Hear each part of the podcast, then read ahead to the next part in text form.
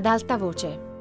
Fabrizio Gifuni, Fausto Paravidino e Tommaso Ragno leggono La pista di ghiaccio di Roberto Bolaño. Traduzione di Ilide Carmignani.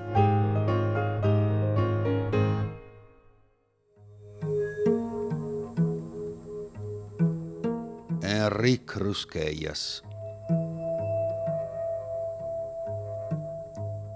Come credete che mi sentissi quando capii che tra Nuria e Remo Morán c'era qualcosa di più di un'amicizia? Morire. Mi sentii morire.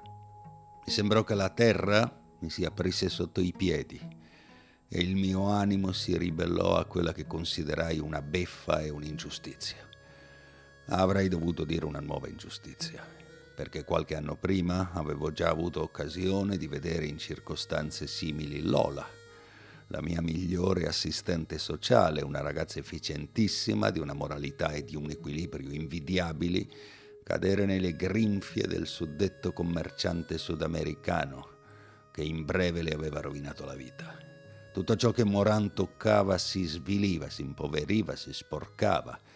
Ora Lola è divorziata e apparentemente conduce una vita normale, ma io so che nel profondo soffre e che forse ci vorranno anni perché ritrovi la freschezza, la gioia che emanava prima di quello sventurato incontro. No, Morán non mi è mai stato simpatico.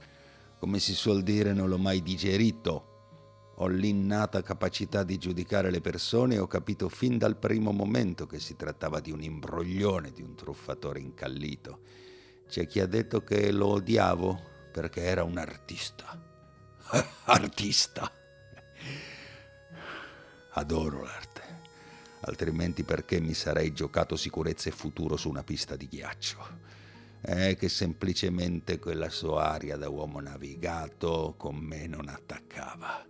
Era stato in guerra, era comparso un paio di volte in televisione, ce l'aveva lungo 30 centimetri, Dio mio, sono circondato da cani rabbiosi, i miei ex subordinati, i peggiori pettegoli di ferie e eventi del settore giovani, i volontari della protezione civile, tutti quelli a cui qualche volta ho tagliato i fondi o che ho trasferito in uffici più piccoli o che molto semplicemente ho cacciato via perché non volevo incapaci alle mie dipendenze. Adesso si vendicano inventando storie per far fare bella figura a quel sudamericano e danneggiare me.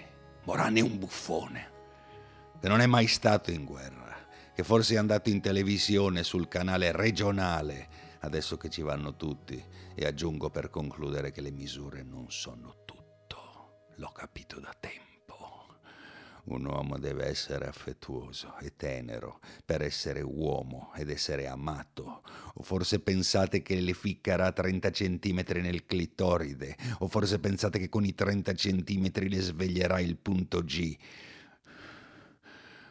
Quando pensa a Lola che cammina sulla spiaggia tenendo per mano il suo piccolino, una creatura che ahimè hanno battezzato con un nome indio che non riesco a ricordare, il mio odio, o quello che chiamate il mio odio per Morán, è pienamente giustificato. Sì, cercai di fregarlo, ma sempre nei limiti della più stretta legalità. In tutta la mia vita, prima dei disgraziati incidenti di Palazzo Benvingut, l'avrò visto sì o no 3 volte, e tutte e 3, mi sembra di ricordare, si è vantato di sbattersene delle regole in vigore per gli stranieri senza permesso di lavoro. Per quanto ne so, Morán e i contadini dei dintorni di Zeta erano gli unici a ritenersi al di sopra della legge. Nei campi, almeno per certi contadini, la cosa era comprensibile, anche se non giustificabile. Bisognava raccogliere la lattuga, per esempio, e la disponibilità di braccianti si riduceva ai negri, per lo più senza documenti. Non mi piacciono i negri, ancor meno se sono musulmani. In un'occasione, quasi buttandolo lì, suggerì ai miei collaboratori dei servizi sociali un progetto per inserire tutti i giovani emarginati di Zeta in un ampio ventaglio di lavori agricoli, seminare, raccogliere, guidare i trattori, addirittura vendere al mercato ogni mattina. Sarebbe stato sensazionale vedere quella generazione di futuri sbandati, quando non tossici, a lavorare la terra. Naturalmente l'idea fu respinta come se l'avessi proposta per scherzo. Nemmeno io ci credevo a sufficienza, non so, aveva un che di lavori forzati, dissero, cattiva pubblicità, insomma, non lo saprò mai. Stavo dicendo, i contadini avevano ragioni serie. Morani invece assumeva stranieri solo per rompere le palle. Una volta ne parlai di sfuggita con Lola, quando erano ancora sposati, e non ho dimenticato la risposta. Secondo Lola, Morán dava lavoro agli amici che aveva avuto a 18 anni, un gruppo di poeti che il tempo e le circostanze avevano fatto approdare alla madrepatria. Lui li incontrava, o il caso, unita alla sua volontà, glieli faceva incontrare, dava loro lavoro, li aiutava a risparmiare, li obbligava a risparmiare, e alla fine della stagione immancabilmente i suoi vecchi compagni tornavano nei loro luoghi di origine in America. O almeno questo era ciò che Morán raccontava a Lola. Lei non era mai entrata in confidenza con nessuno di loro, anche se le sembrava che meritassero tutte le sue cure professionali, gente scalcagnata e ferita, piena di risentimento, disadattata, silenziosa, malata, tipi che uno preferiva non incontrare in una strada deserta. Devo dire che, malgrado l'abisso che mi separava dal marito, mi univano a Lola, e confido che sia ancora così. Un'amicizia e un cameratismo superati solo da quelli che mi legavano alla sindaca, per cui nulla poteva farmi dubitare della verità delle sue confidenze. I suddetti poeti, dei perfetti sconosciuti sia in Spagna che in America Latina, non furono mai molti. In realtà passavano inosservati in mezzo a quell'eterogeneo personale, dove c'era gente per tutti i gusti. Io non ne ho mai visto uno, e se adesso racconto questa storia è per il retrogusto da film dell'orrore che ha lasciato dentro di me. In ogni caso, come feci notare a Lola, si trattava davvero di un gesto di amicizia nei confronti dei suoi vecchi colleghi, o piuttosto voleva disfarsi di loro? Secondo Lola forse non tutti tornavano in America Latina, forse semplicemente non tornavano a Zeta e basta, ma io propendevo per la simmetria delle stagioni estive e dei viaggi di ritorno. Un'altra questione era se tornavano indietro a mani vuote, a parte le poche pesetas che erano riusciti a risparmiare, o se il viaggio era un modo di continuare a lavorare per Morán come corrieri o come messaggeri. La droga, è noto, circola senza problemi a Zeta, e più di una volta sentii dire, anche se onestamente devo ammettere che la voce era senza fondamento, che Morán era implicato in quel giro. Di questo è ovvio non parlai mai con Lola. Più che altro per rispetto, dopo tutto si trattava del padre di suo figlio. 2 volte telefonai a persone che conoscevo a Girona per vedere se là riuscivano a beccarlo, 0 assoluto. La gente si muove solo quando gli brucia il culo. Inutile dire che tutti i sopralluoghi degli ispettori del lavoro si rivelarono inutili. Non è che mi facessi molte illusioni al riguardo, conosco quel tipo di burocrati come se li avessi fatti io, e so che non devono avere mai cercato di coglierlo di sorpresa, di arrivare in orari imprevisti, di interrogare tutto il personale, di informarsi presso i vicini, eccetera, eccetera. Con i metodi tradizionali Morán riuscì sempre a svicolare, senza nemmeno una piccola simbolica multa. Un'altra via di uscita sarebbe stato denunciarlo alla UGT o a Comisiones Obreras, ma i miei rapporti con i rappresentanti sindacali di Zeta non erano molto buoni. Solo una volta in vita mia sono venuto alle mani. Sarà stato 5 o 6 anni fa, sulla porta della sede della UGT. Dovetti affrontare un gruppo di esaltati, io e un poliziotto municipale, oggi in pensione, contro 8 o 9 gorilla del comitato di sciopero. In realtà erano talmente tanti che non ricordo con esattezza il numero. La zuffa per fortuna fu a ceffoni e breve, e si risolse più a spinte che a botte. Comunque ne uscì col naso che sanguinava e un sopracciglio spaccato. E Pilar piantò in asso non so quale cosa importante per venire subito a vedermi. È strano. Io, che nella mia infanzia non ho mai aggredito né sono stato aggredito, sono dovuto venire a Zeta a lavorare come un mulo e a scoprire l'amore per essere menato. A Nuria, voglio che questo sia ben chiaro, non dissi nulla, nemmeno la minima critica, né altro che lei potesse intendere come tale. Ingoiai la rabbia, la gelosia, perché non dirlo, e lo stupore che tutta la faccenda mi provocava. Dai suoi gesti, dal suo modo di toccare l'argomento, mi resi chiaramente conto che la storia con Morán era qualcosa che lei non capiva bene, e che la mia intromissione avrebbe solo contribuito a peggiorare. Nuria mentì e io finsi di crederle. Il dolore fece sì che il mio amore, senza calare di intensità, sperimentasse variazioni, piaceri mentali nuovi. Di certo non mi mancavano cose di cui occuparmi, la mia avversione per Remo Morán non ha mai consumato, grazie a Dio, più del 3% delle mie emozioni. In quel periodo ricominciai a sognare La pista di ghiaccio. Il sogno sembrava il seguito di quello che avevo già fatto. Fuori il mondo doveva sopportare più di 40 gradi all'ombra e dentro Palazzo Benvingut un'aria gelida crepava i vecchi specchi. Il sogno cominciava nel momento in cui mi infilavo i pattini e mi mettevo a sfrecciare senza alcuno sforzo sulla superficie bianca e liscia di una purezza che allora mi sembrava senza pari. Un silenzio profondo, definitivo, avvolgeva tutto. Di colpo, spinto dalla stessa forza dei pattini, uscivo dalla pista, da quella che io credevo fosse la pista, e cominciavo a pattinare nei corridoi e nelle stanze di Palazzo Benvingut. Il macchinario deve essere impazzito, pensavo, e ha coperto di ghiaccio tutta la casa. Scivolando a una velocità vertiginosa, arrivavo alla terrazza sul tetto, da dove contemplavo un angolo del paese e i tralicci dell'elettricità. Questi ultimi sembravano sovraccarichi, sul punto di esplodere o di mettersi a camminare verso le calette. Più in là vedevo un bosco di pini in discesa, quasi nero, e sopra delle nuvole rosse come becchi d'anatra appena socchiusi, becchi d'anatra con denti da pescecane, sì.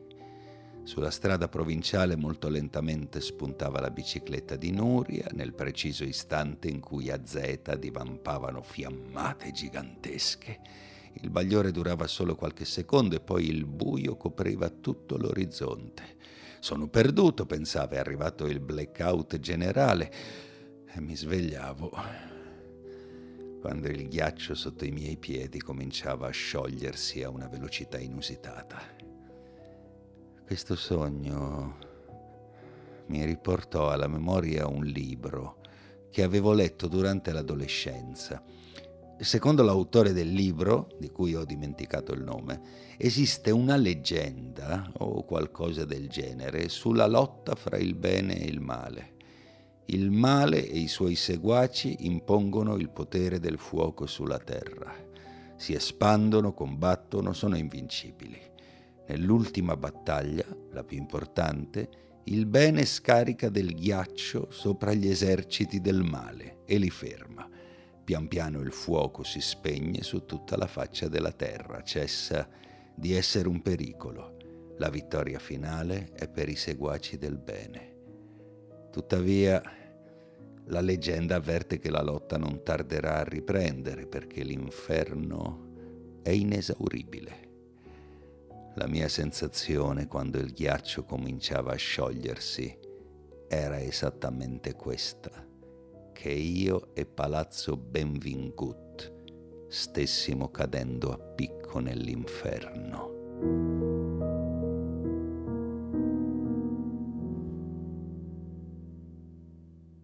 Remo Morán.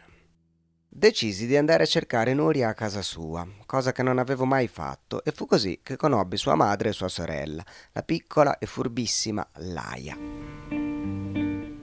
Era un pomeriggio caldo e assolato, ma la gente non rinunciava a passeggiare per le strade piene di banchetti di cibo e gelati e prodotti di ogni tipo che i negozi spingevano fin quasi sul bordo del marciapiede.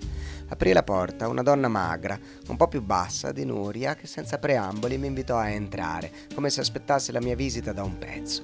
Nuria non c'era. Volevo andarmene, ma ormai era tardi. La donna, con gesto cortese ma deciso, bloccava l'uscita. Capii ben presto che voleva carpirmi informazioni sulla figlia. Nel salotto dove fui sospinto c'erano dei trofei sopra piccoli piedestalli di finto marmo.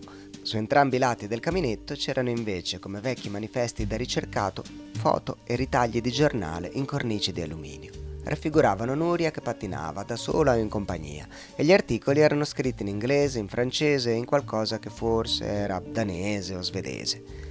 «Mia figlia pattina da quando aveva 6 anni», annunciò la madre, in piedi sulla soglia che divideva il salotto da una cucina spaziosa con le tapparelle abbassate, il che le dava un'aria da bosco buio, da radura nel bosco a mezzanotte. In salotto le tendine lasciavano filtrare una gradevole luce gialla. «Ha mai visto pattinare la mia bambina?» disse in catalano, ma prima che potessi risponderle rifece la domanda in spagnolo. Dissi di no, che non l'avevo mai vista pattinare. Mi osservò quasi non mi credesse. Aveva gli occhi azzurri come Nuria, ma in quelli della madre non si scorgeva la volontà d'acciaio che brillava in quelli della figlia. Accettai un caffè. Dal fondo della casa arrivava un rumore ripetuto e regolare. Pensai che stessero spaccando la legna, ma era assurdo. «Lei è sudamericano?» indagò la madre, accomodandosi su una poltrona a fiori color seppia su fondo grigio. Risposi di sì. «Nuria avrebbe tardato molto?» «Non si può mai sapere», disse lei guardando una borsa da cui spuntavano ferri e matasse di lana. Mentii riguardo al tempo che avevo a disposizione, anche se in qualche modo sapevo già che non avrei potuto svignarmela così facilmente. «Di che paese?» «Argentina?» E il sorriso della madre, benché fosse abbastanza neutro, sembrava darmi delle pacche sulla schiena perché mi confidassi. Risposi che ero cileno. «Ah, bene, del Cile», disse la madre. «E di cosa si occupa?» «Ho un negozio di bigiotteria», mormorai. «Qui a Zeta?» Annui, confermando tutto. «Che strano», disse la madre. «Nuria non mi ha mai parlato di lei». Il caffè era bollente, ma lo bevvi in fretta.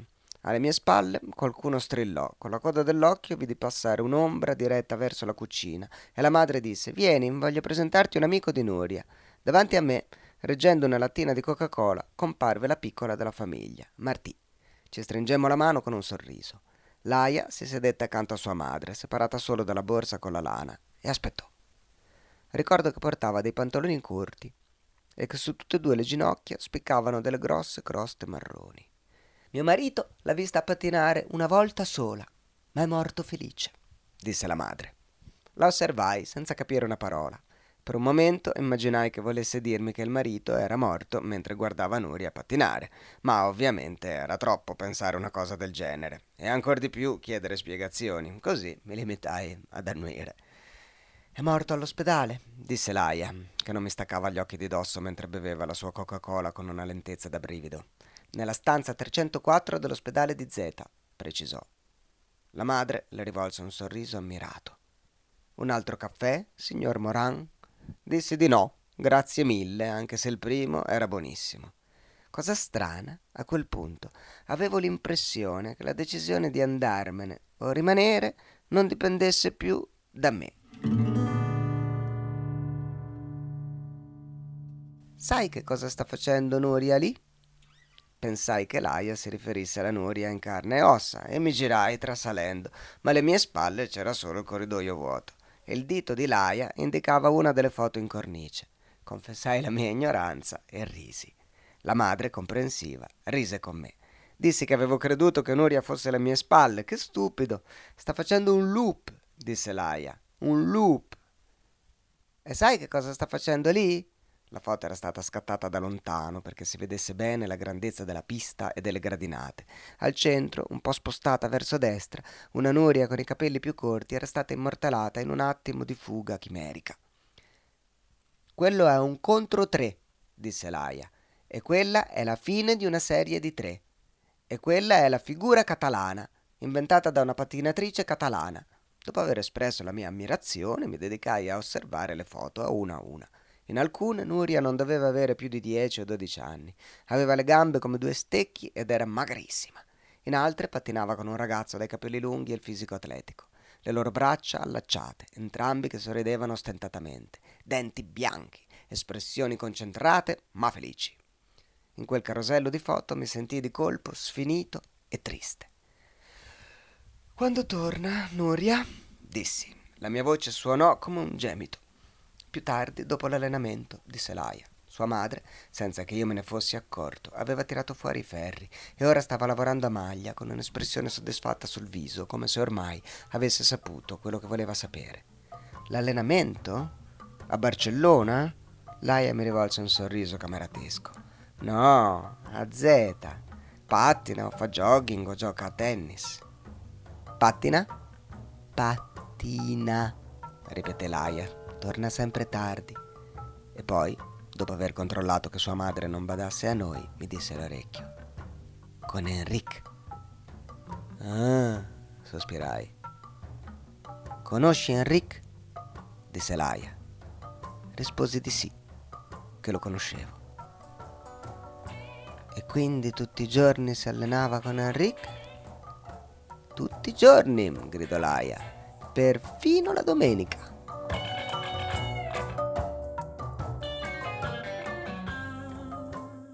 Gaspar Heredia.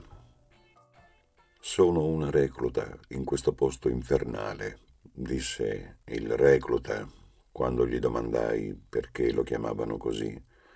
«Una recluta, un novellino a 48 anni, un sempliciotto che non conosce le trappole né ha amici a cui appoggiarsi. La raccolta nei cassonetti della spazzatura gli fruttava un po' di soldi, il resto della giornata vagava in certi bar lontani dalla spiaggia, per nulla turistici, ai margini di Zeta, oppure si appiccicava all'ombra sempre imprevedibile di Carmen. Era lei che aveva iniziato a chiamarlo recluta, ed era detto da lei che suonava meglio. Recluta fa questo, recluta fa quest'altro, recluta raccontami le tue pene, recluta andiamo a bere». Quando Carmen diceva recluta, uno sentiva in sottofondo la musica di una strada andalusa piena di poveri coscritti in permesso che cercavano una pensioncina economica o un treno per sfuggire al cataclisma tante volte sognato. Quella cadenza strascicata e luminosa che peraltro mandava in estasi il recluta, aveva qualcosa da bagno degli uomini con un forellino nel soffitto, da dove la figlia piccola del generale osservava la tortura mattutina delle docce fredde. Beh, adesso una doccia fredda era una tentazione. Il caldo appesantiva l'aria e uno passava le ore a boccheggiare rancoroso, ma nella voce di Carmen quella doccia fredda era terribile.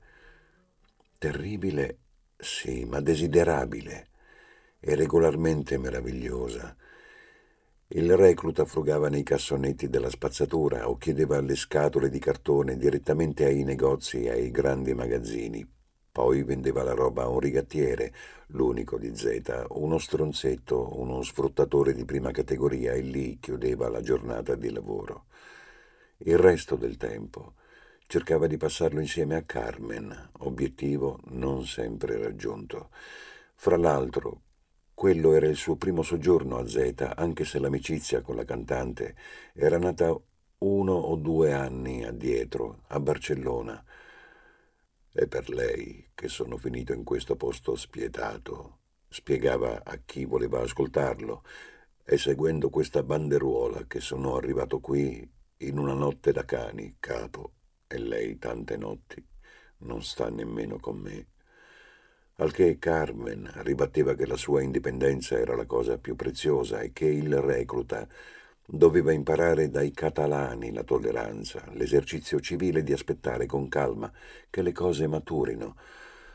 «Lo sai, recluta, che ci sono cose che non si possono sapere e che domandare tanto è brutto.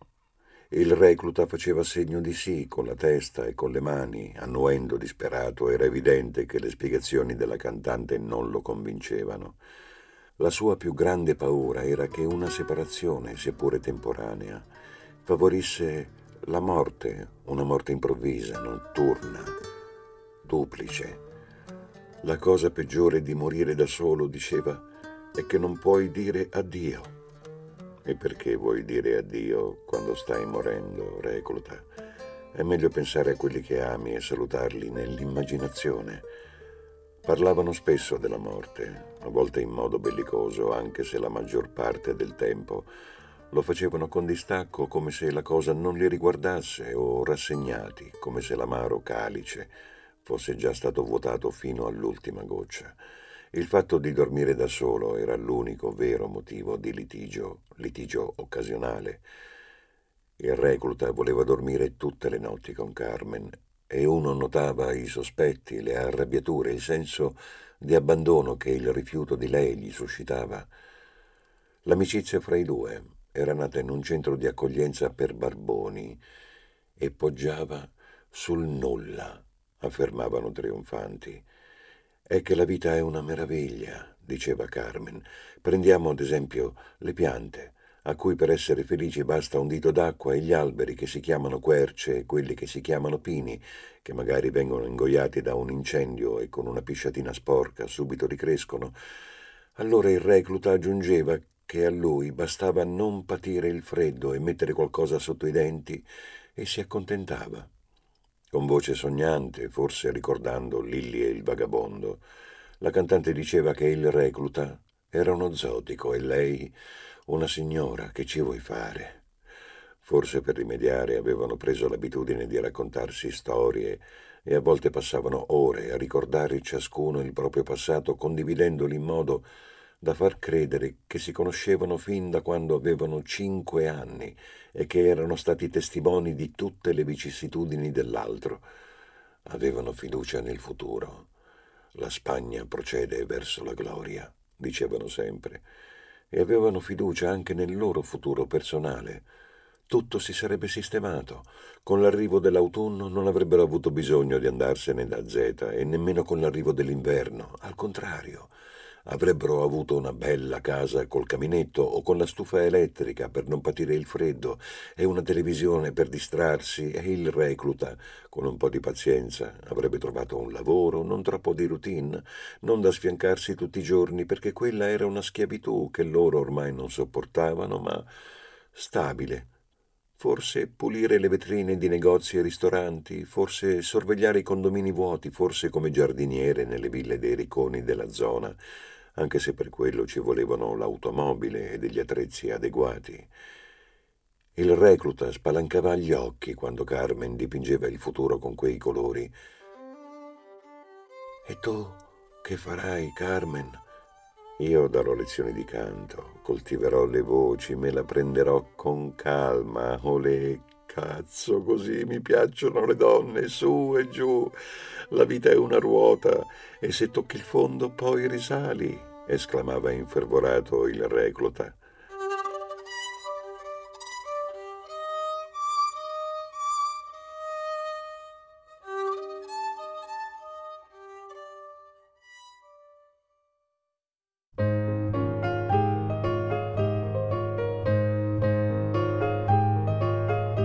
Fabrizio Gifuni, Fausto Paravidino e Tommaso Ragno hanno letto La pista di ghiaccio di Roberto Bolaño, a cura di Fabiana Carobolante, Jacopo De Bertoldi, Lorenzo Pavolini e Chiara Valerio. Regia di Luigi Iavarone. Tutte le puntate sul sito di Radio 3 e sull'app Rai Play Radio. Ad alta voce è un programma Rai Radio 3.